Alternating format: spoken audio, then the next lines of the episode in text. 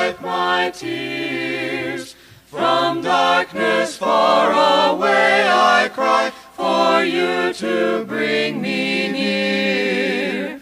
My heart is overwhelmed, my spirit is cast down. But the shelter of your wings, my Lord, leads me through this troubled ground. The shelter of your wings is a fortress for the fight against the enemy, the foe of truth and right. The shelter of your wings lifts my spirit so to sing. How I love the blessed comfort of the shelter of your wings. Your shelter sets me free from grips of sin and shame. Beneath your wings I soar, lifted high by Jesus' name. My strength is in your power, my might is not my own. It's the shelter of your wings that will carry me toward home. The shelter of your wings is a fortress for the fight against the enemy, the foe of truth and right. The shelter of your wings lifts my spirit so to sing. How I love the blessed comfort of the shelter of your wings. Your mercy and your truth the troubled way. The heritage of hope led me high when low I lay. Your name that I so fear did to receive my trust. For mercies mix with justice in the shelter of your wings. The shelter of your wings is a fortress for the fight against the enemy, the foe of truth and right. The shelter of your wings lifts my spirit so to sing. How I love the blessed comfort of the shelter of your wings.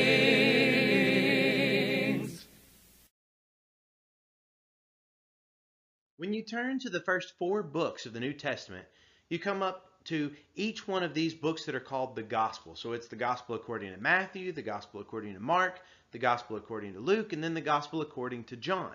That's what we see. Now, it's the same story in each one of the four Gospels, but yet the way that it's told, maybe how it's presented, could be a little bit different. Maybe sometimes things are in a little different order because Matthew is focusing on this part of Jesus or Luke's focusing on this other part of Jesus. Well, what I want us to do is kind of see a different way of telling uh, the gospel story and also kind of how we can find out more things uh, about Jesus and about his life and his love, his ministry. So, to that, we're going to look at the gospel according to animals. Now, most of these passages are going to come from Luke's gospel, um, but really, whenever you look at any of the different gospels, you'll find out that animals appear several times throughout each one of the gospels.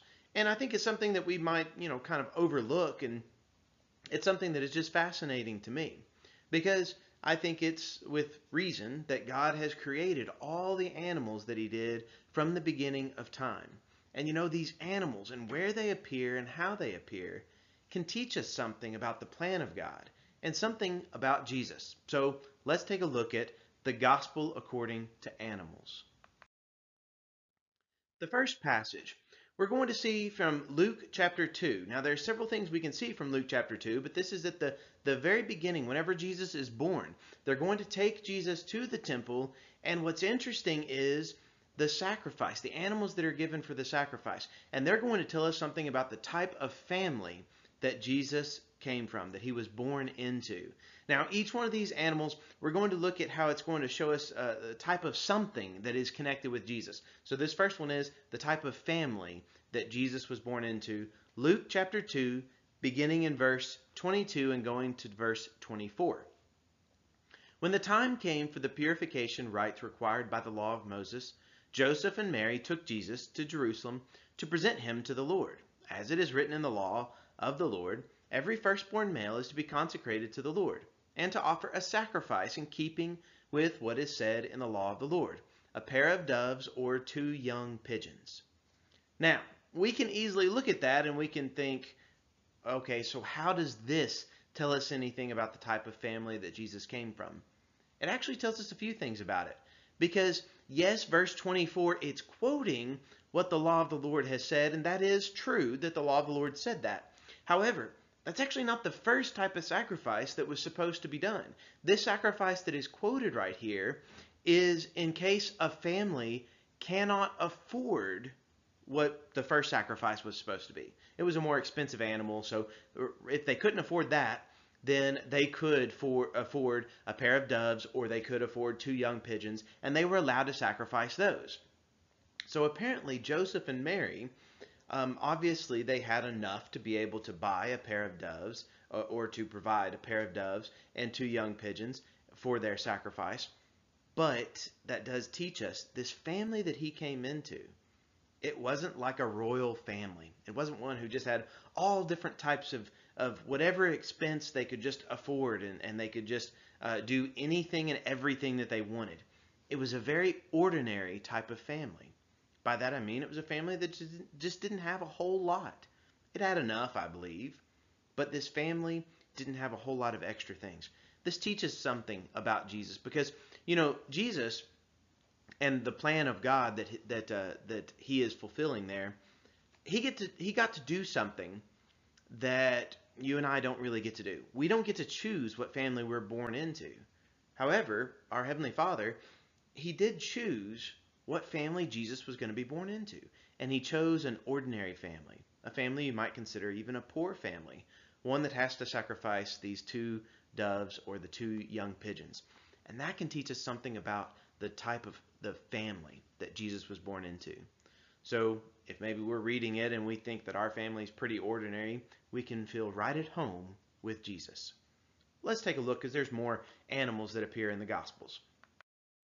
The next time that we're going to uh, look at animals in the Gospel of, of Luke specifically comes to us in Luke chapter 5, verses 1 through 11. It's, it's a whole story right here. And the, this story with these animals, it's going to show us the type of power that Jesus has. Uh, let's take a look at this story together. One day, as Jesus was standing by the lake of Gennesaret, the people were crowding around him and listening to the word of God. He saw at the water's edge two boats left there by the fishermen who were washing their nets. He got into one of the boats, the one belonging to Simon, and asked him to put out a little from shore. Then he sat down and taught the people from the boat. When he had finished speaking, he said to Simon, Put out into deep water and let down the nets for a catch. Simon answered, Master, we've worked hard all night and haven't caught anything, but because you say so, I will let down the nets. When they had done so, they caught such a large number of fish that their nets began to break. So they signaled to their partners in the boat uh, to come and help them, and they came and filled both boats so full that they began to sink. When Simon Peter saw this, he fell at Jesus' knees and said, Go away from me, Lord, I am a sinful man. For he and all his companions were astonished at the catch of fish they had taken, and so were James and John, the sons of Zebedee, Simon's partners. Then Jesus said to Simon, Don't be afraid, from now on you will fish for people. So they pulled their boats up on shore, left everything, and followed him. So the next time that, that we see animals and kind of telling this gospel story about who Jesus is, they show us the type of power that Jesus has. The type of power that Jesus has is you've got these fishermen that it is obviously their line of work. They know the trade. They know how to mend the nets. They know how to take care of the nets. They know how to cast the nets. They know how to draw in the fish. They know everything about it. And they've been fishing and they've caught nothing. But yet Jesus tells them, well, you know, why don't you do it just a little different? And they do it just a little different, just like what Jesus says, and they catch such a large number of fish. These fish tell us the story about the power, the type of power that Jesus himself has. It's not just about, you know, that he can heal people or anything. No, he also has power over nature. He can heal people, he can do all these miracles, but he also has power over nature. He's got this type of power.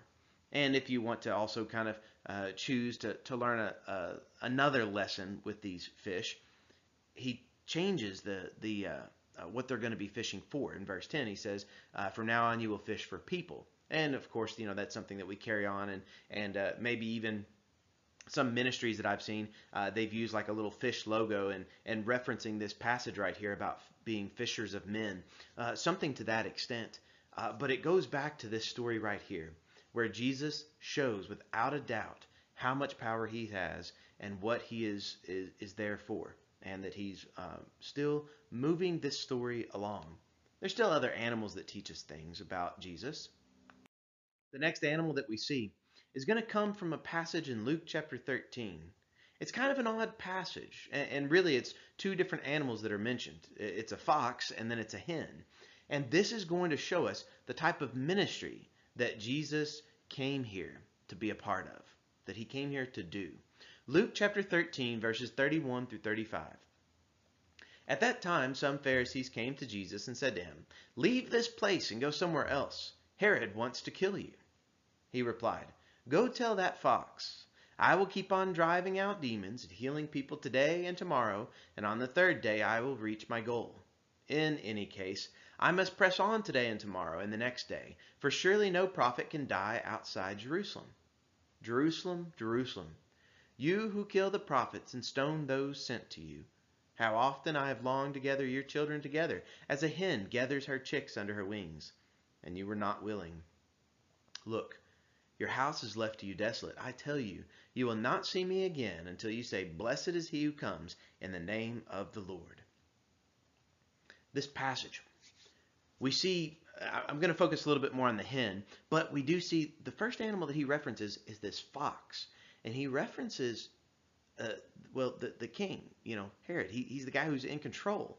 So the type of ministry that Jesus is involved in is one that is willing to call a um, a leader out for what he's doing. You know, and, and he says, go tell that fox. He kind of even calls him a name, which is something we typically um, frown upon. You know, as Christians, we we uh, don't don't uh, uh, don't really want to teach our kids to call people names and stuff, but you know that's actually what we see Jesus doing right here. He calls Herod a fox. Now he's got a purpose for all of that, and his purpose is, look, he's doing his ministry, and he even says this interesting little thing from verse 32 that obviously we understand it. You know, he talks about this third day, what's going to happen, um, that he's going to uh, reach his goal, he's going to finish his work, depending on what your translation says. There's something significant about this third day. Can you think about what he's getting at? Well, on the third day, that's whenever Jesus rose from the dead. He reached his goal by rising from the dead. Now, so that's one of the, the things about the type of ministry. He stood up for what was right. He stood up for what he needed to be doing. Another lesson that we really see comes to us from this picture of the hen. This is this image of what Jesus wanted to do for Jerusalem. He just longed to just cover them, shelter them, provide for them, just like a hen gathers her chicks under her wings. But then he says, You are not, you were not willing. Because Jerusalem rejected Jesus, we see that all of these great things were going to be taken away from Jerusalem until they would turn back to God and say, Blessed is he who comes in the name of the Lord. Now we see that, that they don't do that, and, and much of Jerusalem, much of the splendor in Jerusalem, it was taken away from them in the upcoming years after Jesus. But we see here, this is what Jesus wants. This is the type of ministry, the type of, of, of, uh, of ministry that he was involved in, and in many ways the same type of ministry uh, that we need to be involved in too.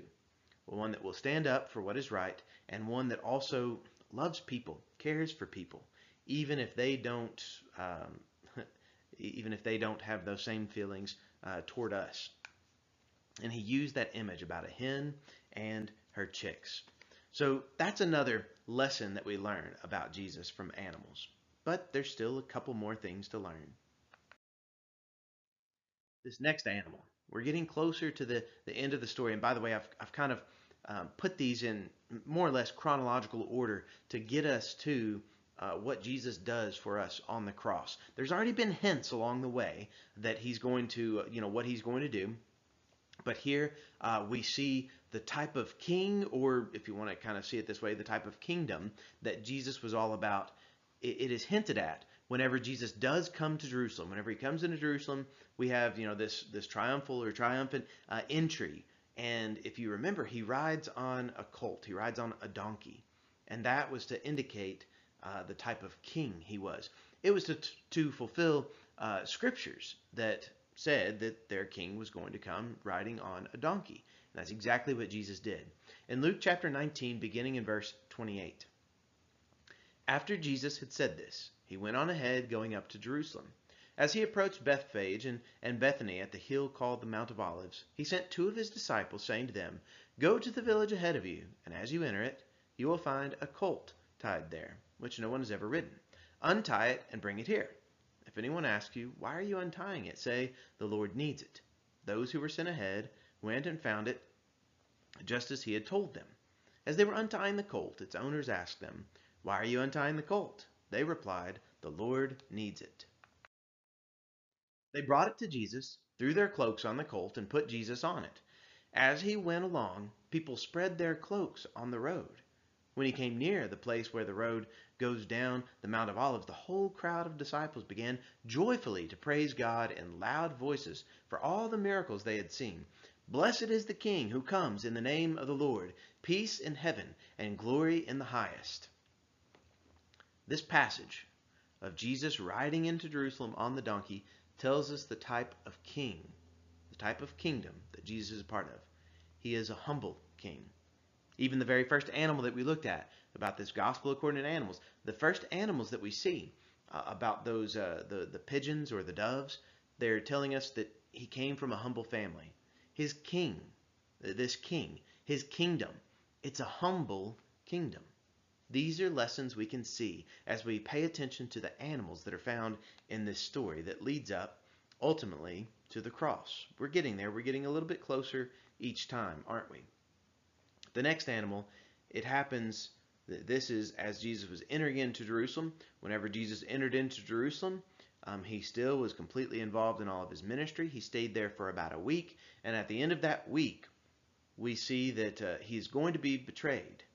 And on that night that he's betrayed, whenever he is, uh, whenever he is arrested, we see another animal appear among all of those stories. This animal is a rooster and it's going to teach us something, kind of show us something about the type of followers that Jesus did have, and if we're honest, the same type of followers that Jesus still has today. Let's look at this. Luke chapter 22, beginning in verse 54. Then, seizing Jesus, they led him away and took him into the house of the high priest. Peter followed at a distance. And when some there had kindled a fire in the middle of the courtyard and had sat down together, Peter sat down with them. A servant girl saw him seated there in the firelight. She looked closely at him and said, This man was with him. But he denied it. Woman, I don't know him, he said. A little later, someone else said to him, You also are one of them. Man, I am not, Peter replied. About an hour later, another asserted, Certainly this fellow was with him, for he is a Galilean. Peter replied, Man, I don't know what you're talking about. Just as he was speaking, the rooster crowed. The Lord turned and looked straight at Peter. Then Peter remembered the word the Lord had spoken to him Before the rooster crows today, you will disown me three times. And he went outside and wept bitterly. Now, this story about the rooster crowing, uh, it, it does show us the type of followers that Jesus had. Because this follower right here, Peter, he represents in many ways most of us as followers of Jesus. There are times as we follow Jesus that we are maybe even ashamed of our actions because we, for whatever reason, have kind of turned our back on, on the Lord at some point or another in our life. Maybe we were just ashamed, maybe we were afraid. Whatever the case, we see that Peter was just like that. And at that moment, there, there was a, a sign that was connected uh, with them that, that Peter had already been told before the rooster crows he was going to disown Jesus three times. And he said, No, I'm not going to do that. But we see he did. He, he did do that. But now, this same Peter, don't end the story right here. Notice that, yes, in verse 62, it says that he went outside and he wept bitterly. He was sorrowful for what he had done. But remember that this same Peter is the one who um, several days later, on the day of Pentecost, in the book of Acts, chapter 2, he's the one whose sermon we get recorded. He's the one who boldly proclaims the gospel message. So, yes, these are the types of followers. Sometimes we do things that are shameful, but sometimes we do things acting in the, the Spirit of God and the power of God and through the power of God. So, yes, this rooster can be a sign showing us the type of followers uh, that are following Jesus Christ and have followed him from the beginning. Now, we have one more animal that I want us to look at, and this one, we're going to go outside of the Gospel of Luke. We're going to go to John's Gospel. And we are going to kind of do something a little odd, I guess. We're going to back up in the story to the beginning of John's Gospel to tell something that Jesus does at the end of the gospel message. It'll make sense as we get to this next animal. And the next animal is a lamb. A lamb is spoken of right here, and this lamb shows us the type of love that Jesus had for each and every single one of us. This is the type of love that is part of the plan of God that He has had since before the world began. He knew what was going to need, uh, what needed to be done, and Jesus fulfilled it all. John chapter 1, beginning in verse 29. The next day, John saw Jesus coming toward him and said, Look, the Lamb of God who takes away the sin of the world.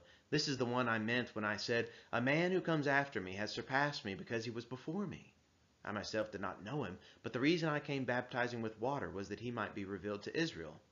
Then John gave this testimony I saw the Spirit come down from heaven as a dove and remain on him. And I myself did not know him, but the one who had sent me to baptize with water told me, The man on whom you see the Spirit come down and remain is the one who will baptize with the Holy Spirit. I have seen and testified that this is God's chosen one. So this final animal that we look at that teaches us this the gospel according to animals, it is the lamb. Not just any lamb, but it's the lamb of God. Jesus himself is described as this lamb of God who takes away the sin of the world. Like I said, this is something that appears in the beginning of John's gospel, but it points to something that Jesus did at the end of it. Because Jesus did take away the sin of the world, but he didn't do that till the end of the gospel story. And that end of the gospel story is that, yes, Jesus, he came into Jerusalem riding on a donkey, but yet we saw there the type of king and the type of kingdom that he was about. We saw as the time progresses that the rooster happened in the midst of him being betrayed. And he was betrayed so much so that he was, uh, his disciples denied knowing him. He was crucified on that cross. He was buried in a tomb. But on the third day, he rose up from the dead. And by doing all of those things together, he has taken away the sin of the world. He is the Lamb of God. If you want to uh, kind of compare this with the Passover lamb, that it's very fitting because that's even what Jesus did the very night that he was betrayed. He he took of the Passover and he gave those um, symbols, uh, the bread uh, and the the juice. He gave them new meaning. They were going to represent his body, his blood, his sacrifice, because he was and is the Lamb of God who has taken away the sin of the world all of these animals together. And there's more animals than just these that appear in the Gospels, but these do show us something about Jesus himself. And this passage, I, I stopped just a, a little bit early because John continues on with just a little bit more about the Lamb. Verses 35 through 39. The next day, John was there again with two of his disciples. When he saw Jesus passing by, he said, Look, the Lamb of God. When the two disciples heard him say this, they followed Jesus. Turning around, Jesus saw them following and asked, What do you want? They said, Rabbi, which means teacher, where are you staying? Come, he replied, and you will see. So they went and saw where he was staying, and they spent that day with him. It was about four in the afternoon. So, see, this story continued on just a little bit more, and we see another reference in verse 36 about Jesus being the Lamb of God. So these animals that we see in the gospel story, in the gospel according to animals, show us the type of family, the type of humble family that Jesus came from whenever we look at the story of the doves. We also see the type of power that Jesus has whenever we see the miraculous catch of all the fish. We see the type of ministry that Jesus was involved in, that he wanted to be like a hen that gathers her chicks and protects them. Are we willing to let him do that? We also saw the type of king and the type of kingdom that Jesus is coming with. Once again, humble like his family. That makes sense, doesn't it? He's a humble king.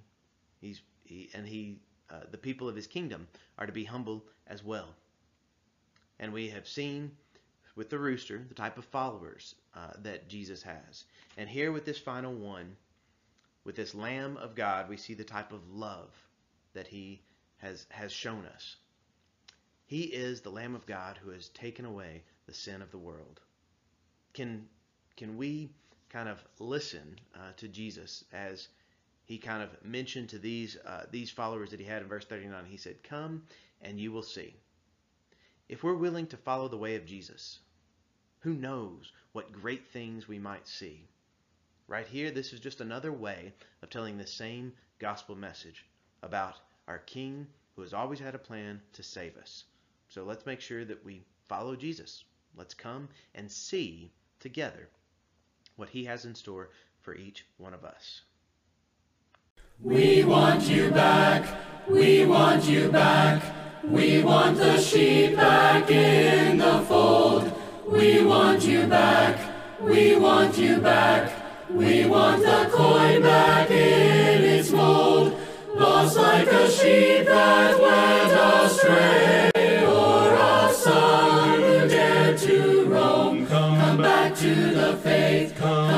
Come back to your God. Come back to the fold. We want you back. We want you back. We want the sheep back in the fold. We want you back. We want you back. We want the coin back in its mold. Oh, please don't stay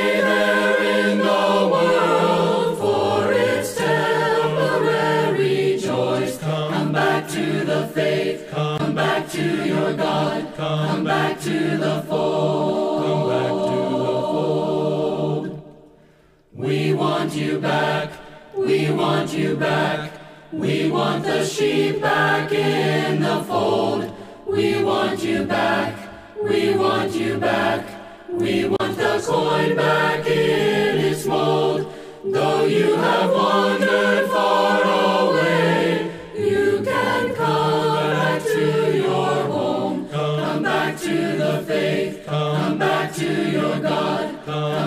to the fold.